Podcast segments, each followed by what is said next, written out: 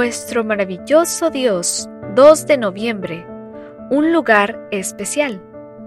Estas son las generaciones de Fares.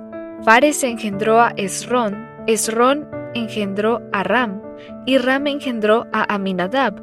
Aminadab engendró a Naasón, y Naasón engendró a Salmón.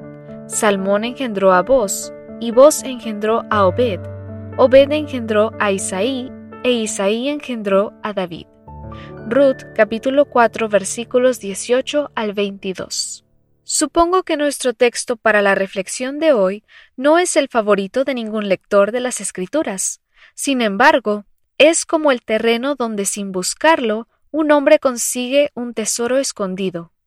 Algo así como lo que le ocurrió a Charles Handy, el conocido autor irlandés, cuando vio el árbol genealógico de su familia.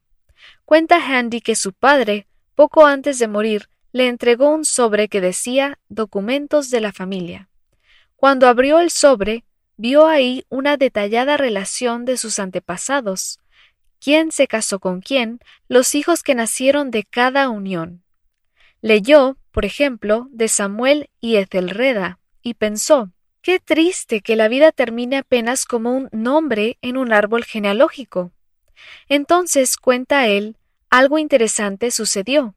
La lectura del árbol genealógico de la familia le recordó los últimos versículos del libro de Ruth. De inmediato se dio cuenta de la gran verdad que tenía ante sus ojos. De no haber sido por esos antepasados, Fares, Esrón, Ram, Aminadab, Naasón, el gran rey David no habría nacido, pensó. Y, por supuesto, si no hubiera sido por Samuel, Ethelreda y todos los demás antepasados de su familia, él mismo no habría nacido. Handy había descubierto un tesoro. Razonó que, quizá, su propósito en la vida es simplemente llegar a ser el antepasado de alguien importante, aunque él mismo no lo sea. Pensó, además, que el hecho de no ser alguien importante no le impedía a él hacer una contribución significativa a la humanidad. Lo que Charles Handy entendió ese día es que no habrá vivido en vano si al menos logra dejar este mundo un poquito mejor para sus descendientes. Y aunque seguramente terminará sus días en un árbol genealógico, lo consuela pensar que, quién sabe, quizá pueda aparecer en la línea de sus descendientes un moderno rey David, cosa que no habría sido posible si él, Charles Handy, no hubiera existido. Hay aquí una preciosa lección para ti y para mí. Aunque quizá no te has dado cuenta y aunque los periódicos no lo hayan publicado, hay cosas buenas que han ocurrido en este mundo gracias a ti.